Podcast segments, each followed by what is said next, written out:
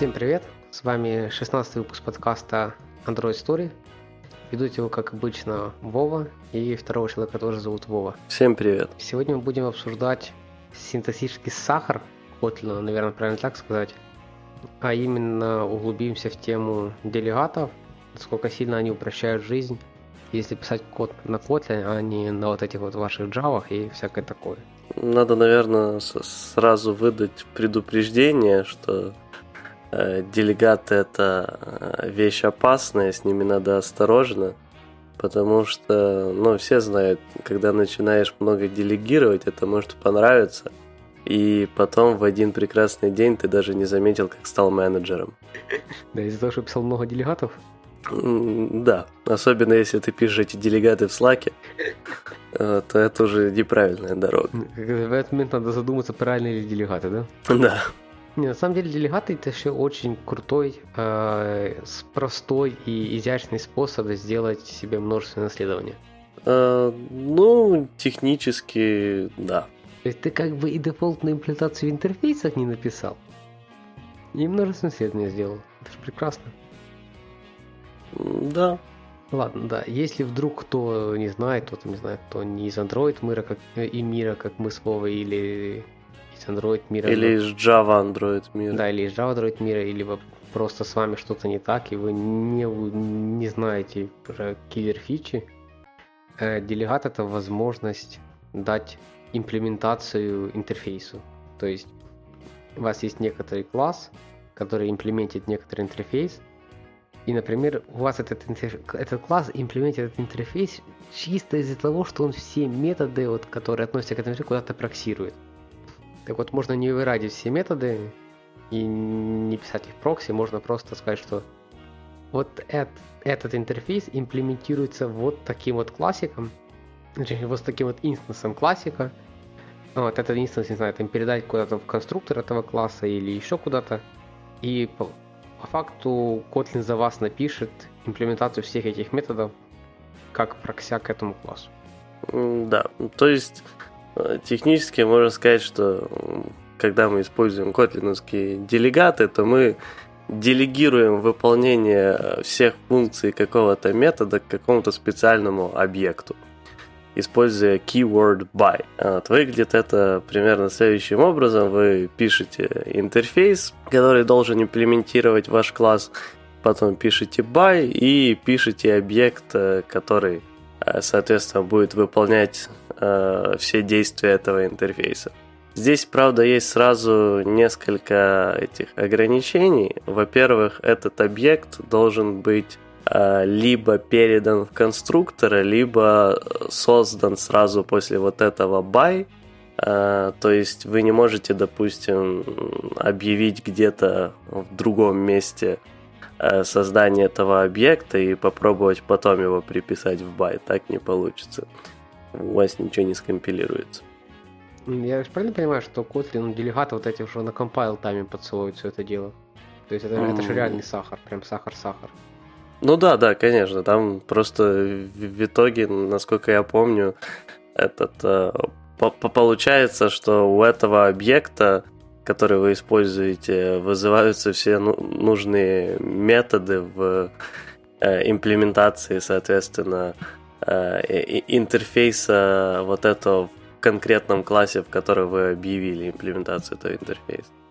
То есть просто ваш класс становится таким middleman, но это становится только на уровне байт-кода, а на уровне Kotlin кода все красивенько. Да. Ну, самый популярный, наверное, надо сказать, использование э, делегатов, это, естественно, дефолтные. Там есть э, read property, которые э, write property, Не, ну, э, write э, setter, насколько я помню. Это уже э, property делегаты. Давай еще пару слов про делегаты, которые именно с классами связаны. Э, насчет делегатов, ну, во-первых, э, хорошо, наверное, упомянуть, что существует еще и, чтобы не было путаниц, э, ну, чтобы люди не путались, существует, конечно же, еще именно известный паттерн делегат, это тот, на котором э, когда-то Swift мир помешался и теперь расхлебывает последствия этого. А именно, когда, ну, грубо говоря, у вас есть э, вариант композиции, где есть какой-то интерфейс, в котором описаны методы обработки какой-то информации, и вы из ваших основных классов вызываете методы над этим интерфейсом а уже где-то извне подсовываются какие-то конкретные имплементации этого интерфейса, и вот это есть, по сути, простенький паттерн делегат. Здесь ситуация слегка похожая, но хотя на, на самом деле это не очень похоже. А, здесь именно мы говорим про исключительно синтетический сахар, его можно использовать, по сути, в разных паттернах.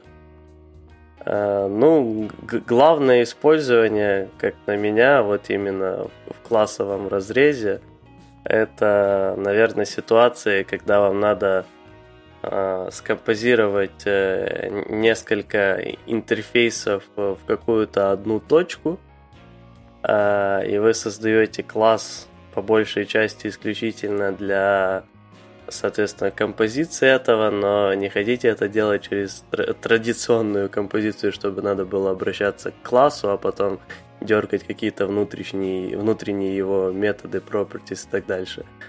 А именно он собирает несколько других классов, которые имплементят пачку интерфейсов, которые объявляются и в этом классе, и делегирует, соответственно, им через вот этот by keyword всю ответственность и все действия. Ну, кажется, такой супер простой способ написать фасад. Такой, не такой фасад, mm. который там логику разролил, такой фасад, который объединяет в себе несколько функциональностей. А, ну, да, в целом, если он вообще никак не будет э, взаимодействовать с, ну, типа, связывать как-то между собой эти интерфейсы, э, то да. Вот. Но часто еще бывают ситуации, когда, э, грубо говоря, вам надо расширить что-то, и чтобы вас, ваш класс имплементил какой-то интерфейс, но в другом классе есть, по сути, вся уже нужная логика для этого интерфейса. Э, вы, соответственно, создаете объект вот этого другого класса, делегируете ему обязанности вот этого интерфейса, но при этом дополнительные методы тоже будут работать, э, дополнительные методы вот этого уже нового класса, который делегирует. И, и этих методов, соответственно, нет в изначальном интерфейсе. Они тоже будут как-то работать с вот этим объектом, которому делегируется. Окей, okay. так, давай все-таки да. Сам с, тем, с теми делегатами, которые даже руками писать не надо, которые есть уже из коробки. Вот. Это есть у нас э, в write property делегат. Нет, да, сори, опять за то, что опять перебью, но этот просто чтобы э, было понятие различия. Сейчас мы уже начинаем говорить, говорить про эти properties делегаты. Да, properties делегаты отличаются тем, что их навешивают люди на поля. Да. То есть, по факту, у каждого поля в Kotlin вы можете ему сделать кастомный сеттер и кастомный геттер. Вот. И бывают ситуации, когда логика этих сеттеров и геттеров, она одинаковая. Например, э, э ну, какой может быть пример? Э, пример может быть такой, что вот вы пишете в префе. Вы завели какое-то поле в своем репозитории, и у вас вот это есть вот сеттер, который пишет в префе значение, и getter, который из преференса достает. Вот, чтобы и писать возле каждой переменной setter getter и вызывать там какую-то функцию, потому что вы, то есть код одинаковый вынесли какую-то функцию, вы можете сделать э, делегат, которым передать, например, key, под которым хранится это значение в ваших shared preferences, и э, навешать просто этот делегат на все поля. И по факту у вас будет просто одна строчка. Ну, например, не знаю, это while, э, что мы там в preferences храним. Э, там из first login, условно. Вот. И дальше там by, э, shared preference delegate и там k first login. По факту у вас получается, что и у вас все поля будут ровно такими, оно автоматом запишет в преференсы и автоматом будет из них читать. А... Ну, кстати, тут дополнительный лайфхак. key не обязательно передавать, можно использовать просто э, во всех делегатах вам, что в get value, что в set value доступно э, property, которая key property, а в ней доступно название э, самой property, с которой вы сейчас работаете. И вот это название name можно использовать как раз как ключ. Тут есть момент. Вот почему я не особо за такой подход – потому что если у тебя key это э, какой-то какая-то э, const который лежит где-то отдельно, то когда кто-то считает переименовать твое поле, он не трогает вот это вот key, там, э, там first login. Понимаешь идею, да? А так, если кто-то использует твое поле, он может посчитать, что просто вот надо бы тут хорошо, хорошо бы его тут переименовать, и это переименование поломает backcompatibility с предыдущими версиями приложений, которые юзают тоже shared префи. Ну, я понял, как защита от э, дурака, но э, этот... Э, не, не скажу, что и с ключами всегда работает э, защита от дурака, потому что дураки умеют, например, подумать, что если поменял, э, ну, типа, поменялось название этой property, то надо уже и название ключа поменять. Ну и потом, ну, и почему меняется наз... название... Название value, который под этим ключом лежит, тоже надо бы поменять тогда уже. Ну да, ну а, а обычно во всех проектах э, этот, э, название ключа и то, то, что внутри ключа тесно связано. Э, ну да, но только, ну, как бы, ну, где три действия, да, где одно действие. Не, ну, с, с тем, что это может наебнуться, я согласен, но из случаев таких, что у тебя переименовываются эти shared pref, property сами, тоже достаточно редкие, если люди нормальные. Да. Я не знаю, типа просто, э, да, стрельнуть себе в ногу можно, но и дополнительные удобства получаешь. Окей, okay, да. А, не знаю, второй из дефолтных... Э, кстати, я не знаю, вот, Вов, у тебя есть пример использования дефолтного... Э, а, дефолтного нет. Там дальше идет вот это, который позволяет тебе обзорвить. Угу. То есть есть, есть делегат дефолт, по-моему, из Kotlin STD идет который позволяет, вы его навешиваете, он вам отдает лянду, э, где там есть как раз property, это название филда, есть новое значение, есть старое значение, и он может под вот этой логикой что-то сделать. Но я вот примера не могу с головы сразу сообразить. В смысле? Ну, примеров э, дофига. Любая, любая ситуация, когда вам нужно обзорвить э, property, то вы можете использовать observable delegate. Вместо того, чтобы просто всовываться в set и писать потом field равно value или тому подобное, то вместо этого можно использовать observable и будет сразу понятно по коду ваше намерение, что вам не нужен какой-то кастомный сеттер, а вам именно нужно обзорить. Плюс, например, э, вот у меня ситуация была недавно, что мне надо было, когда изменялось, соответственно, какое-то поле, то, ну, некоторое поле, когда оно менялось, то мне надо было занотифать там, э, грубо говоря, адаптер. Вот. Э, но э, если new равно old, то и смысла notify никакого нет. Вот, соответственно, в этом observable можно просто сверить то, что new не равно old, и если не равно, тогда занотифать. Ну и плюс, кроме этого, главное преимущество, как на меня, это именно то, что человек читает код, и он видит сразу прямое, ну, что человек хотел добиться. Видит, что человек хотел обзорвить. Угу. Окей, хорошо. Кстати, возвращаясь вот к статье, которую ты скинул, где человек разбирает все вот эти делегаты, тут есть какая-то странная идея. Он создал, я так понимаю, обзор property. Я не понимаю, это его или это такое дефолтное есть э, где есть вот это вот before change и after change. И я вот mm. конкретно не понимаю, зачем мне вот эти вот, типа, что это такая логика и какая-то такая ситуация, что мне надо перед изменениями какого-то филда, либо после какого-то филда вот разруливать вот такие ситуации. Не, observable property это стандартная хрень.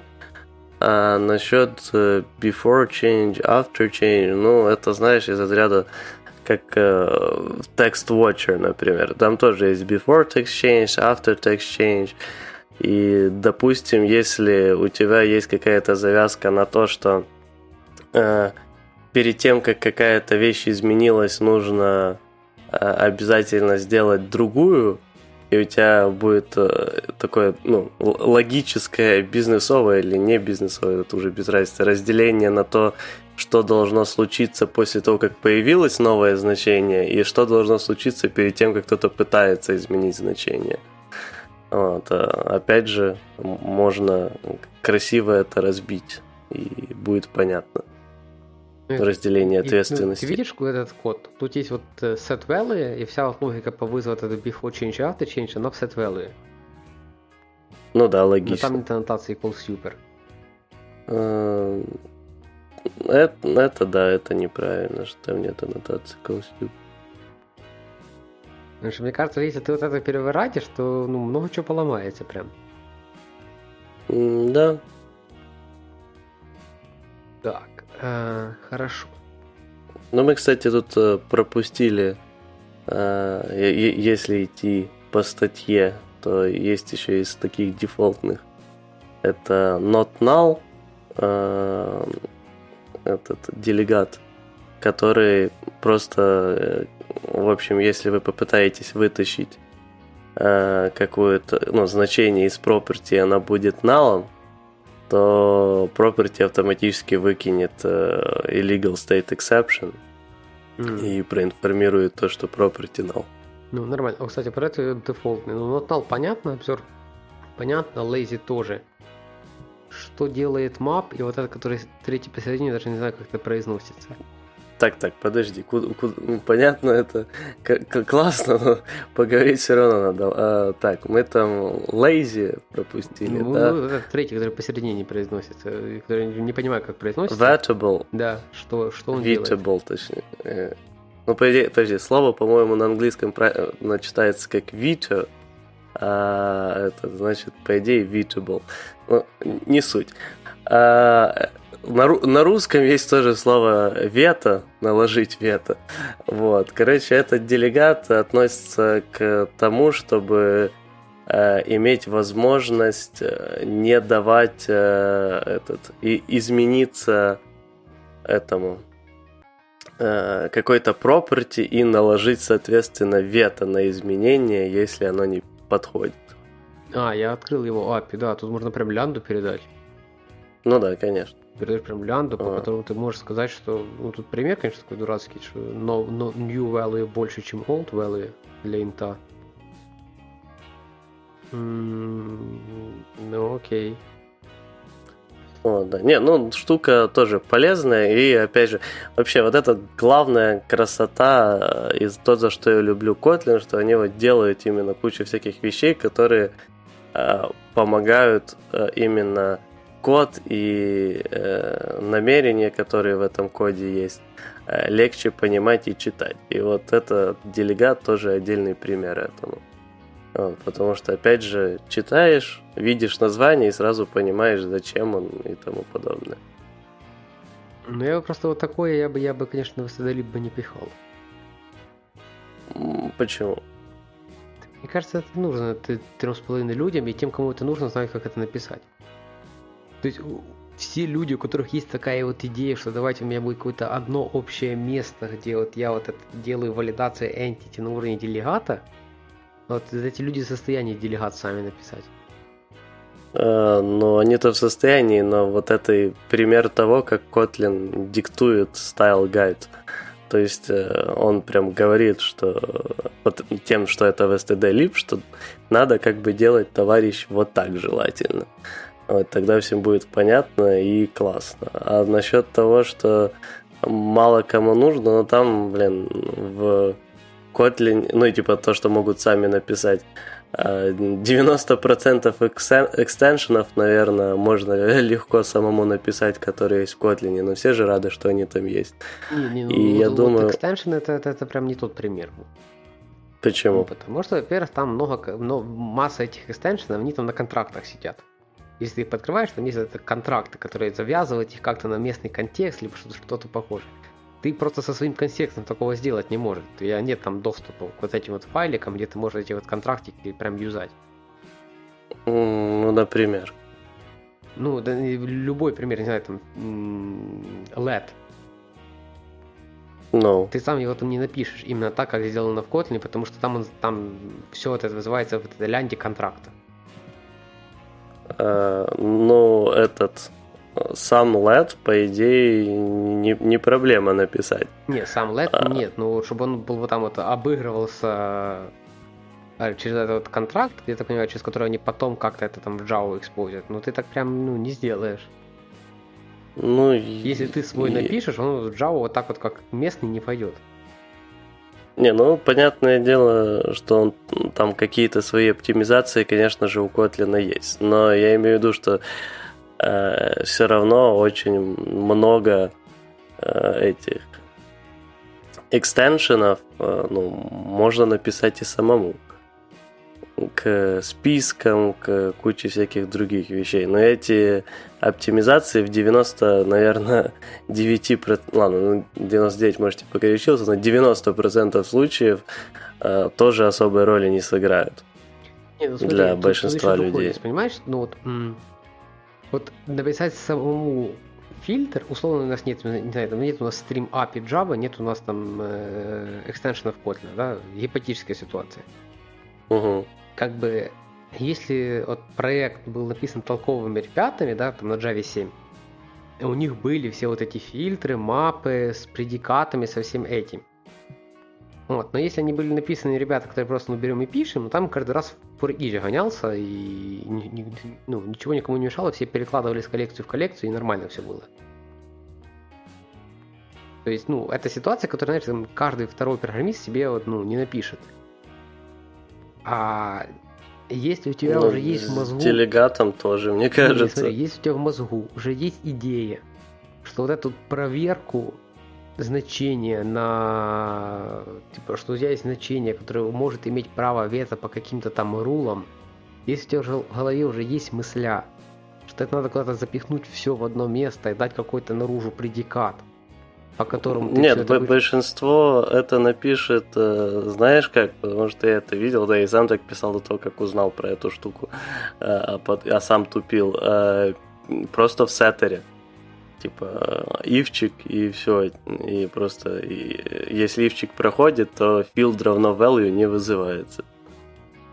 А так можно, опять же, красиво и понятно это описать через делегат.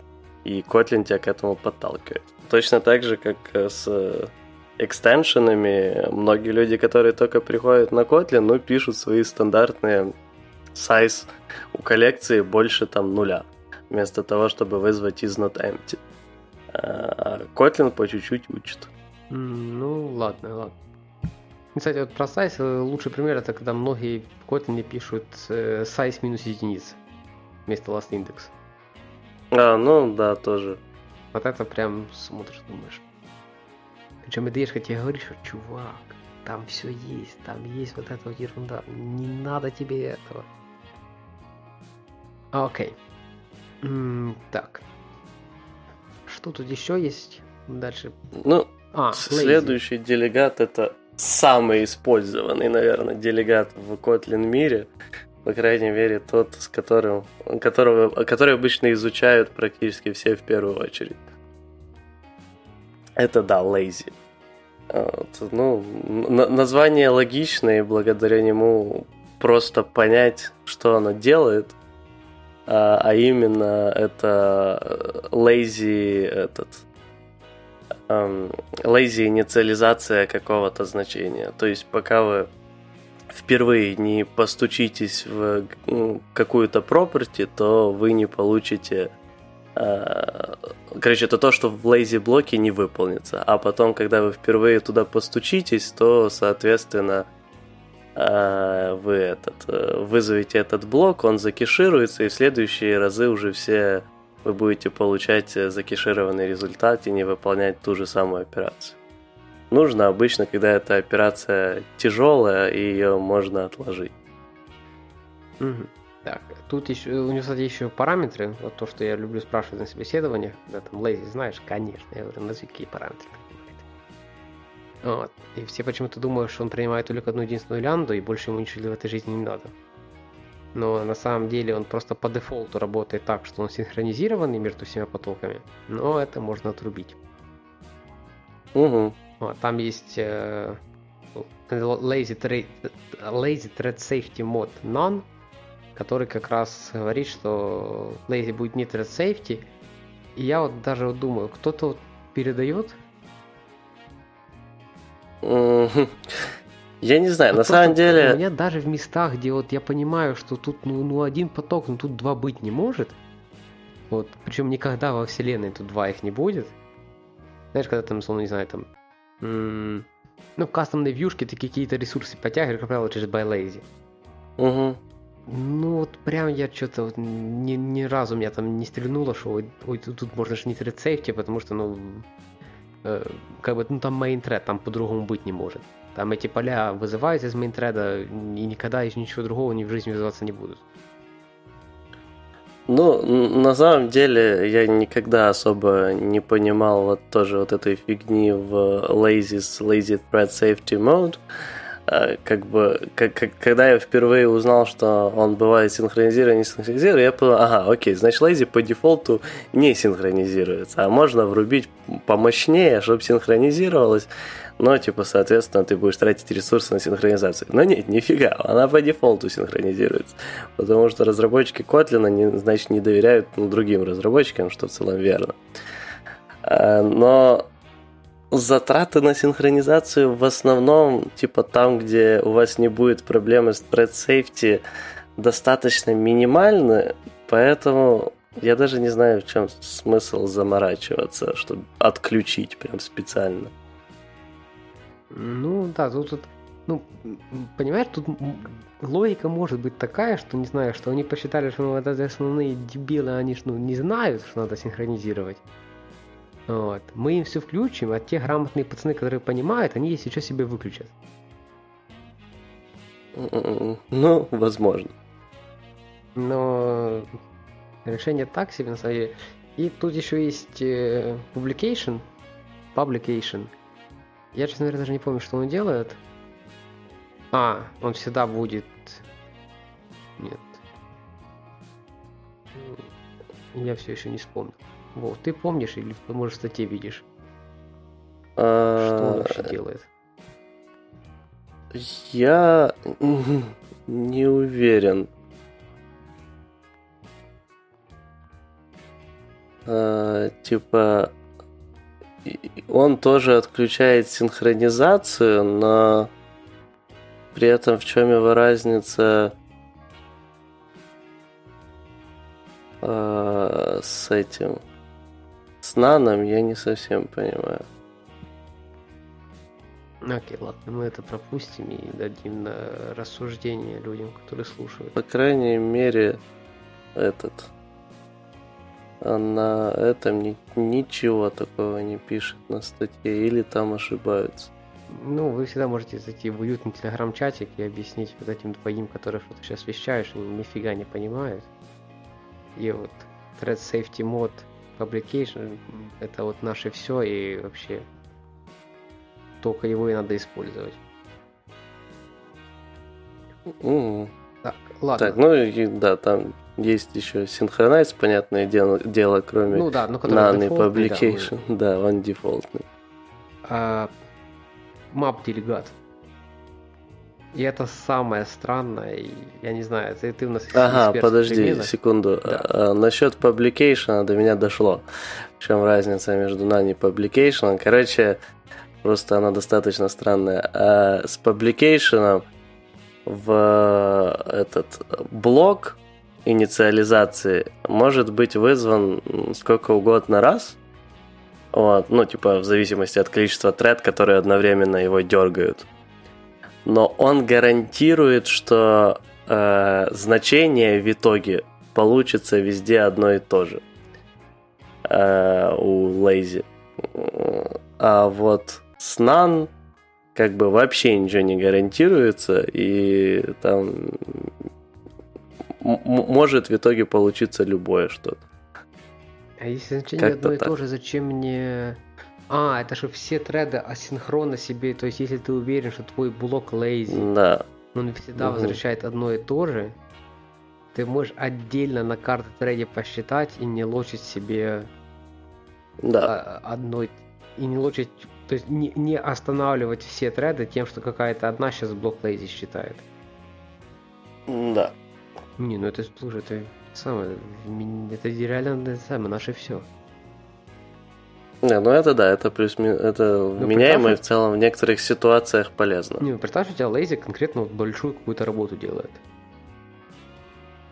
Ну не знаю, там считает, не знаю, там половину мира. Вот. У тебя вот этот бежат несколько потоков, тут им более-менее в одно время надо вот это вот значение. Они каждый себе посчитали, друг друга никак не заблочили и пошли дальше. Ну да, если Lazy завязан на CPU Intensive какой-то task и не завязан на там I.O., допустим, то и, и как бы стейт того, на что, от чего будут отталкиваться расчеты для CPU не будет меняться, то отличный вариант. Но если там появляется завязка на I.O., скорее всего, толку будет ноль. Не, ну стоп, давай, давай смотри, вот у тебя ситуация. Вот тебя лейзи занимает, не знаю, там, э, давай говорить не миллисекунд, давай в секундах, чтобы проще было. Угу. Вот лейзи у тебя занимает 5 секунд. Угу. Вот тебе нулевая секунда состояния. Приходит первый тред. Начинаешь считать себе лейзи. Угу. Вариант А у нас вот это вот application, который карты тред сам себе считает. Значит, на нулевой секунде приходит тред А, начинает себе считать все это дело. Давай тред 1, чтобы не путать. Тред 1 считает все это дело. Потом вторая секунда все еще считает, он заблокирован. Он себе считает вот эту вот переменную, которая под лейзи. На третьей секунде приходит тред 2. И он в таком режиме начинает тоже себе считать. Не, если на третьей секунде, это, конечно, хреново. Но если оба они приходят на нулевой секунде. А как, э, смотри, как, вот на третьей секунде он приходит, тоже считает. В результате первый заканчивает на шестой, второй на восьмой. В случае синхронизации, да, второй, который приходит на третьей секунде, он ждет, но он ждет ровно до шестой секунды. Первый посчитает и раздаст двум. Ну, тут я не спорю, но если у тебя ситуация, что они плюс-минус приходят равно, одновременно, то есть именно параллельно на нулевой секунде, то этот э, выгода будет с того, что у тебя будет еще, ну, если только одна будет считать, то у тебя будут затраты на то, чтобы поднять, ну, как бы у тебя одна треда ляжет спать, ее потом надо будет поднимать, и на это дополнительные затраты. То есть тебе надо какой-то такой блок лейзи, который... Вот если они пришли более-менее... Ну, то есть тебе надо вот блок лейзи, чтобы выполнялся за такое время, чтобы... Ну и не э, забывай, что он тогда не будет э, этот... Э, типа, он, он будет, по ходу, по идее, как бы автоматически Э, этот property должна тогда, по идее, автоматически вставать volatile, если он гарантирует результат одинаковый. Я думаю, они себя потом. там хранят. Ну да, да, да, понятно. Я, я, я имею в виду, что у себя. Но они не делают э, именно синхронизд блок инициализации. То есть ты еще и теряешь вот э, эту э, затраты на то, чтобы сделать лог, сделать unlock, Э, память на выделение. Я, я, я, я же говорю, что у тебя должна быть такая ситуация, что у тебя блок lazy, время его выполнения лежит где-то между э, временем э, мьютекса, который ему надо, и со второй стороны, что его, наверное, чтобы он ограничил, чтобы он выгодный, выгодный был нам. То есть он должен работать дольше, чем вот это переключение мьютекса. Ну и желательно, чтобы несколько тред параллельно стартовали. А, Тогда... да, да, да. То есть у тебя такая ситуация, что они приходят более-менее в одно время, и вот эта дельта, между которой они приходят, И время на unlock unlock mutex в сумме должно быть меньше, чем э, твой расчет блок... В сумме должно быть больше, чем твой расчет блока lazy. Но при этом сам... само время переключения должно быть меньше. То есть у тебя блок lazy должен быть где-то между границей между временем, которое надо мьютексу, и временем, которое надо мьютексу, плюс расчет lazy. И фигня какая-то получается. Ну, где-то, ну, где-то ты должен вот так вот попасть. Короче, да, ситуация на самом деле достаточно редкая. Думаешь? Но реально. Да ладно, каждый день а... такое надо. Каждый день вот это сижу и вот думаю, там вот синхронайз или publication и, и рассчитываю, сколько времени надо там ютексом, сколько времени надо блоку. Ну, у меня так уже три тетрадки списались. Ну. В этих всех расчетах. Окей, хорошо. Ладно, переходим к чему-то Давай чуть-чуть это попроще, самое, да. без Мап делегаты, я посмотрел, что он делает. Это вообще, ну, это точно вот это ну, из нашего мира писали? Kotlin же он там программистами писан, не, не вот этими из лабораторий. Какими такими живыми программистами, которые живые продукты пишут. Вот это, это, это, это, это что? Э, ну, вот это в основном странная вещь. Ну, ладно, давай, я сам, люди, кстати, не видят, я вот скажу. Такой делегат есть. Причем, я так понимаю, он просто статик полем доступен, типа, или. А, нет, это, э, который вот by map. Короче, который позволяет вам что сделать. Есть у вас некоторые, вот тут прекрасный пример, есть у вас некоторый класс, вот там вот два филда. Name и age. Э, вменяемо. В этот класс в конструктор приходит map а, в котором key м string а, а value у него any, еще и optional. И что делает этот by map? Этот by map позволяет вам сделать следующее. Он позволяет конструктору, ну, вы передаете map у. Вот эта map а, у нее там key ем просто string и, там вот name и age это key, прям string и закодженные. А value у него там имя Чарли и 22 типа возраст Чарли. То есть вот эта ерунда, она берет кей из вашей хэшмапы и значения, которые присечены к этому кею, сетает в название филда, который называется так же. Это вообще что и, и, и, и что оно делает? Это типа, чтобы JSON сериализировать? А, ну, смотри, нас, ну типа да, первое, что как бы приходит э, на ум обычно, это десериализация JSON, когда у тебя есть JSON, ты его прогоняешь в мэпы, и потом вот так с мэпы э, берешь, и у тебя совпадают названия.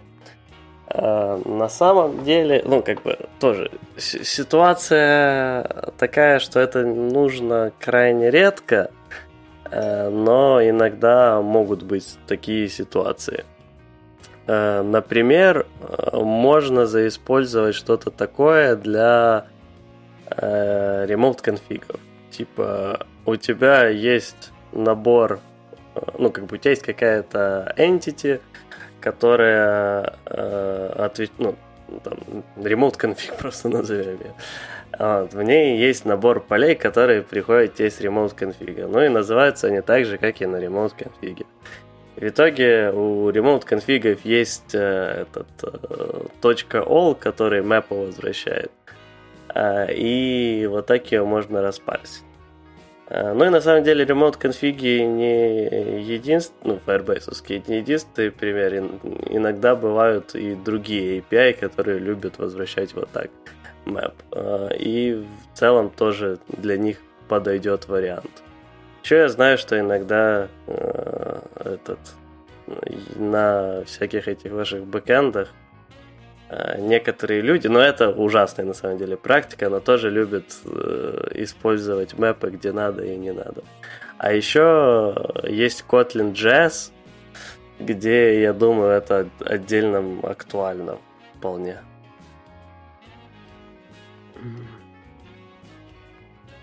Ну, вот, вот, это, вот это, это вот точно Не, ну, это понятно, что это либо Ты сам такой, наверное, ну, не напишешь, конечно, но это за разряда самому там уже какие-то имплементации коллекций писать серьезные. Нет, так это на самом деле нет, не, не сложно вообще написать такой делегат. Не, так как понятно, тебя... ты там property получаешь, ты там ну, через hash map прогнал, property ну, взял да. и полетели. Ну вот это, конечно, ну, не знаю, ну, мне кажется, что какие-то, не, на remote config, ну ладно, но я бы все равно даже, вот если даже remote config через делегат, я, я бы позаводил бы кеи, в эти кеи позапихил бы константы с этого ремонт конфига целого, и там уже это дело разрулил. Ну, на, на самом деле, типа, если э, не пытаться прям искать э, эти возможности заиспользовать делегат и спокойно э, писать код, то я бы тоже так не делал, но этот как бы возможности в целом некоторые есть. Возможно, есть какие-то дополнительные. Возможности неограниченные. да. Возможно, есть что-то, что я не вижу в плане э, другой возможности использования, которая на самом деле супер полезна и где-то популярна, но... Ну... Короче, если кто-то знает, э, где можно очень классно и часто использовать э, делегат map, или хотя бы где вас лично это спасало и помогало, то милости просим написать об этом в Телеграме. Да. Мы скажем, как можно было бы из этого обойтись. Так, что ты такой злой? Я еще не знаю, какой пример будет, и будет ли он, но я точно уверен, что я знаю, как сделать без этого. Не, ну а обойтись-то без этого можно, конечно, но тут вопрос в том, насколько это упростит решение. Обойтись можно, потому что практически все, что можно придумать, можно написать на Java, а в Java этого нет. Ну вот, вообще, это хорошая идея. Ну, с таким успехом можно отказаться от вообще всех делегатов, экстеншенов и прочего. С таким успехом вообще все, что хочешь написать, можно написать, не знаю, на чем можно написать хороший. На ассемблере. Ну, Причем будет ну, кросс-компиляция, и на любой платформе запускаешь. Как ты на ассемблере напишешь так, что на любой платформе запустишь? Ну, практически любой ассемблер в байт-код конвертится. Ты, ты, ты про какой ассемблер? Обычный человек. Ну, единственный, который я видел, был, назывался ассемблер, ну, ассемблер он... X76, по-моему. Ну, а, ты имеешь в виду не байт-код, а машинный код, наверное? Э, да, сорян, да, машинный код. А, ну, так э, он всегда специфичный под процессор. Как ты допишешь ассемблерный код, который запустится и на x86, и на армовских каких-то процессорах? Не, не, так он, во-первых, он специфичен под архитектуру все-таки, а не под процессор.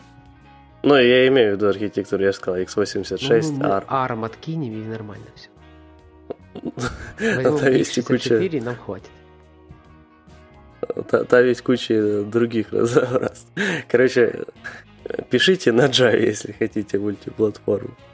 Это ну, как, э, напишите раз, э, за... подожди, как, как у них там слоган всегда был? Э, а Напишешь раз, запустишь ну, везде. У них, по-моему, нет этот слоган. Да, он как-то так был, но... Э... Я не помню, ну что-то такое там было. А, вот. Write once, run anywhere. Да, да, вот. Ну, я, я скажу так. Единственное, что круче в плане мультиплатформенности, чем Java в нашем мире, это Doom. Потому что Doom реально запущен уже везде.